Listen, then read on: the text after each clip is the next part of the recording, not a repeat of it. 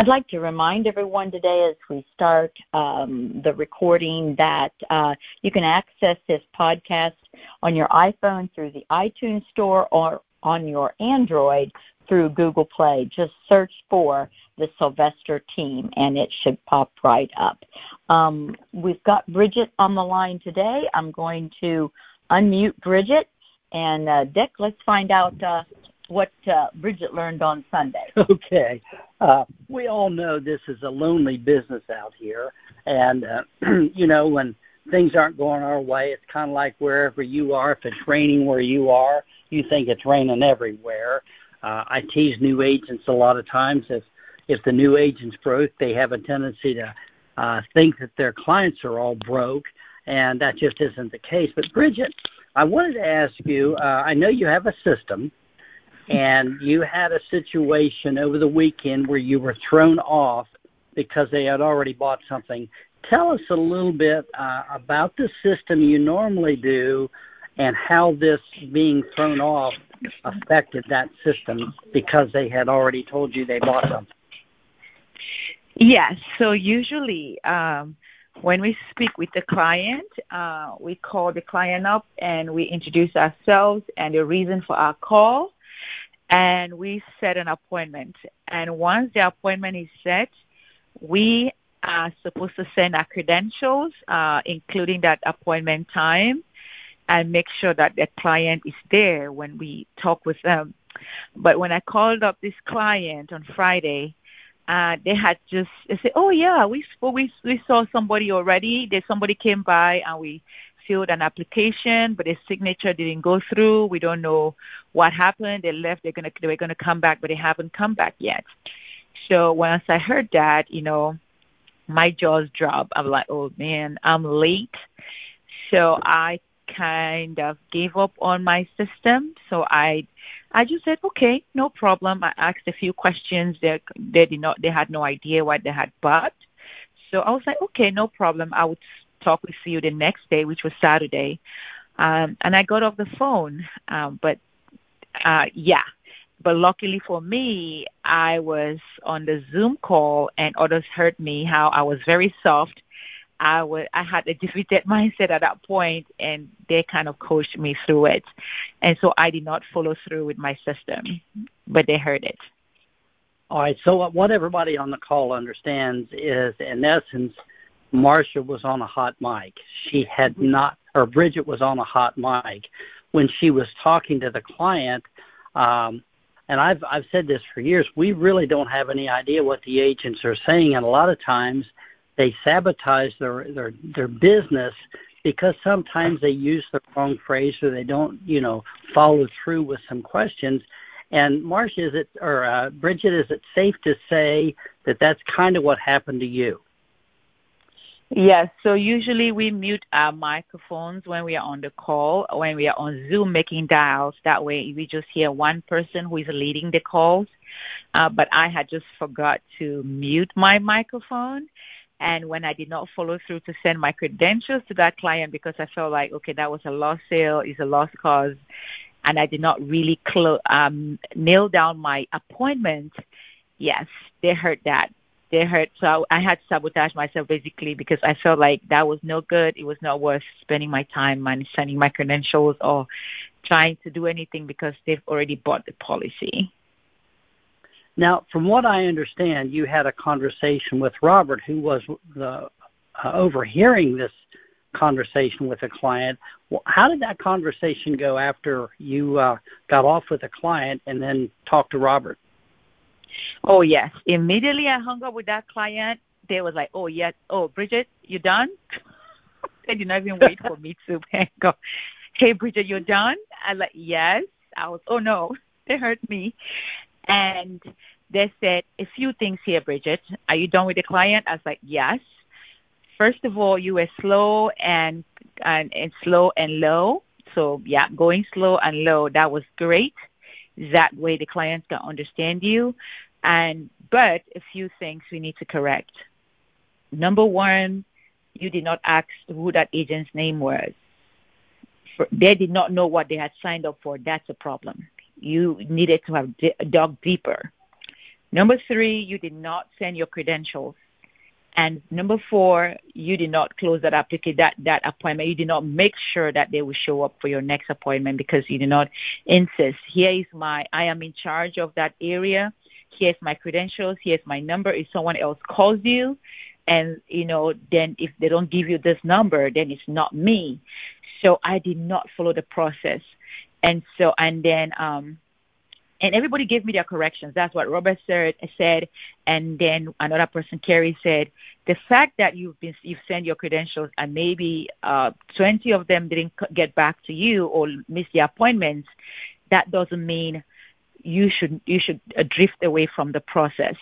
The fact that 20 people did not respond and did not keep their appointments, even though you did the right thing, doesn't mean the 21st person would not.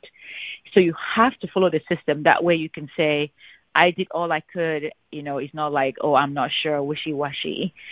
And so I got that um, that feedback. I called that, and everybody gave me their feedback. Like, don't add to the process if it doesn't add value, you know, and and don't take out stuff without you being sure that it's not working. So I got off the phone immediately and I did exactly what they did. I called back that client and I followed through with exactly what they told me. And what were some of the points they made that you did when you called back to change things? I know you gave them your the number, the code. You know, if you if the agent that came to see you doesn't have this code, you're talking to the wrong person. Kind of lead us from there. That developed. Correct. So I called back the client. He it was Nancy. That's his first name. I say, Hey, Nancy. Um, this is Bridget again. I know I just got o- off the phone with you, and you said someone had come to speak with you. And who is that person again? They gave me the name. What is it that they wrote for you? Uh, we don't know. I'm like, that's um, interesting. And I said, I am in charge of Iowa and you know we work i work that area. So i know a lot of people or i may know who came to see you. And the fact that you don't know the policy that you signed up for that's concerning to me. And so i would like to follow up on that. So please make sure you find out the name of that um, that agent and the, what policy you signed up for and let's talk again. And then and i said did that person leave their credentials? They said no. I said okay that's concerning as well. Get, what is your email? Let me send you my credentials. They gave me their email. I send them my credentials, and I'm like, so what time works for you? Tomorrow or, or Saturday, Sunday? And they they said we don't know because they need to come back. We're gonna figure it out and call you back. I said no problem. I sent my email, and I gave my number. I said this is my my my underwriting number if somebody else calls you and they don't give you this number, it's not that, it's not me. And so that's what happened. And so I sent them that information, and I, I left it at that. Now, once you got them on the phone, from what I remember, you went through a series of questions that kind of dug down a little deeper. Why don't you share a little bit about that with everybody? Because giving them the code and some of these questions, guys, are what everybody on this call should be taking away from this conversation. Absolutely. So when I send them those credentials, and because I had raised all the red flags, they were also anxious. They responded to my email the next day. And so I wasn't there. I went to work my regular job from 7 to 7. I came back late. I checked that email and they said, please call us back tomorrow. We have a little time, but if that's not enough, just do it for Sunday. And so Sunday we did. And so I called them on Sunday, which is really an off day. And they were there to receive my call. So they told me the name of the agent. They told me the policy they wrote the patient, the agent had written for them. The agent did not show up again. Good news for me.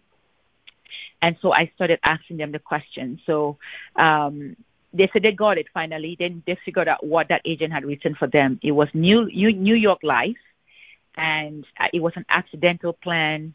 It was not a whole life plan. Oh no no no! They had an accidental plan first of all, but the client, the, the agent that came in was writing New New York Life, which was no good. Um, and so because I knew that, I told them that that was no good. It's a five-year banded term it goes up on them every five years.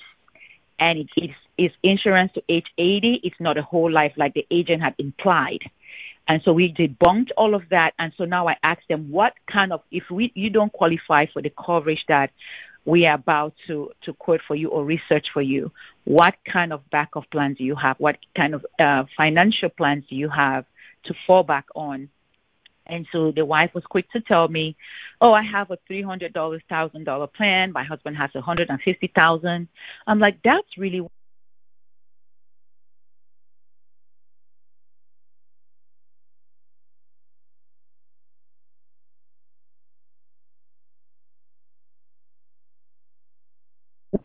Uh, but I said, well, you know, my goal here is to really know what you have.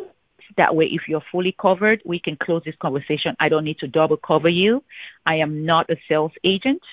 Um, you know, I'm a field licensed underwriter. I have, I work for your, I have your best interest at heart. I'm not just here to sell you a policy. And so um, she went looking. She came back and told me it was accidental. I'm sure when she realized what she had, she was not very happy. So she almost gave up. She's like, oh, you know what? I'm done. I don't want to answer any more questions. And so I follow up and apologize for that. I'm like, I apologize that nobody has taken the time to to find out what you have so to make sure you had proper coverage a coverage that a parachute that you would be glad you had it in your rainy day and so but i'm that person that will make sure that you are protected okay and you know just make, when they found out that i was not just another sales agent or like the previous agent that just took their numbers and their signatures and never showed up and even tell them what they had then relaxed. And they were able to just answer my next questions when i told them that i'm here to provide you the best coverage not just any kind of coverage. Yeah. Well, I hope everybody took to heart what Bridget did here. You know, she she managed to get the people's mind in neutral because when you call somebody like that, let's face it, they've already bought something. They think they've got 300,000 on her and 150 on him, so they think they're already in pretty good shape. But she did an excellent job of exposing the pain. If I can't help you, you know, what's your plan B in essence? Well, we don't have one. And then when they found out that what they kind of thought was Plan B really wasn't, and uh, and she, and she really did a, a great job in, you know, that accident plan is something you need. However, you know, we need something that's going to be there when you need it, and that may not be there. Um, Bridget, I want to thank you this morning. Uh, now, we had a conversation before she had this meeting. So we kind of had an idea where we were going to go. And I hope everybody picks up on that as well that strategizing these cases before you get on the phone with a client can make all the difference in the world. Um, Bridget, any final comments you'd like to share with everybody today? Absolutely. Uh, thank you, Dick, for having me on. And I'm so glad to share my experience with everybody. And just so you know, for the cherry on the, the, the, the cake, one of them were approved the very next day. Sunday was not a business day, but uh, Monday they were approved on the spot. So it was an instant approval for me, and and the husband went to underwriting. So I was able to make two sales out of that contact. I, the husband got covered and the wife got covered with the wholesale with the uh, the whole life policy with CVS as well. So that was that's it. Thank you so much for having me. Thank you, Bridget. Thank you very much for sharing. Oh gosh, we can close the call right there. Everybody got their money's worth right there for sure. Hope everybody's listening to these podcasts the second time, making your car a rolling university because what Bridget just did was really invaluable training. Um, and I just want to say for those of you who do use the virtual Zoom room, uh, it is um, invaluable training that she gives there too. Sorry, I got a spam call coming in. So, um, all right, thanks so much, Bridget. And we're going to move on to Jemar. I'm going to unmute uh, Jemar and give a little introduction here as to why. Um, actually, I think I'll just let Jemar say it. Um, it Jemar is uh, waiting for his license. Um, so you might think it's kind of odd that we would have him on the call today. However, he is waiting for it in a very new way that has never happened to us before. And if Jemar would just give us a little brief um, synopsis of what happened on Friday and uh, then what happened on Saturday. Can you do that for us, Jemar? Yeah, for sure. What's up, everybody? Um, my name is Jemar Mitchell. I just signed on with the team recently. Um, yeah, I've been studying uh, for the test. Took me a little bit longer uh, than usual. I'm assu- uh, according to the checklist, at least. I wanted to just make sure I really understood the concepts, and I haven't been in school for years, so I was like, ah, let me take this easy, getting back to studying and whatnot. But I got to a place where I thought I was comfortable enough. I passed the SYE. Uh, I did the practice exams a couple times, the quizzes a couple times, and I was like, all right, I think I can do this. So then I took the test on uh, it was last Friday, and uh, I I remember like during it, heart's beating pretty fast, but I was like, I think I know this. I think I should be okay.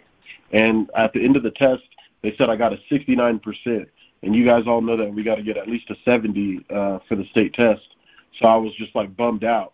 So I called Connie and Dick, and I let them know like what had happened and just pretty much explain where I was at. And luckily, with the test, it kind of tells you what parts you messed up on, or what parts you did good on, what parts you need more studying on. So I saw that my uh, state statutes for Colorado was the issue that I was having. So um, what I did was I my dad asked me to take him to the Denver airport that day to get his car, and I let him know what had happened. And he was uh, my dad coincidentally has his life insurance uh, license as well. So he ended up just telling me like, okay, I can help you with the Colorado stuff. So on my way up to Denver from Colorado Springs, it's like a hour drive, hour and a half. Uh, he has his laptop.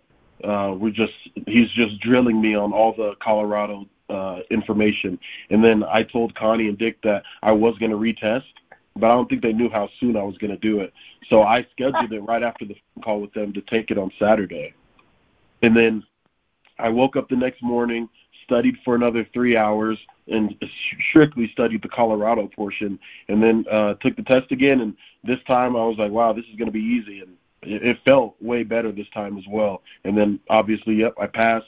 I've paid for my license, and I'm just waiting uh, a couple more days for it to get sent out, and then uh, I should be ready to uh, be on the phones with you guys. Oh my goodness. I have to say there was so much of that that we didn't know. We're sitting here kind of looking at each other. You know, the dad's in insurance, the dad's helping. I can just, you know, I drive along uh, as a passenger with Dick when we travel with my laptop on a hotspot, so I can just see this dad drilling Jemar. Uh, and guys, uh, what a story that adds so much uh, to what uh, is going to be able to tell to other people. And I'm just curious, Jemar, what had you heard either on an Equus call or in the interview with Dick or something in an email? Is there anything specific that you feel made you wanted to get this knocked out of the way really fast?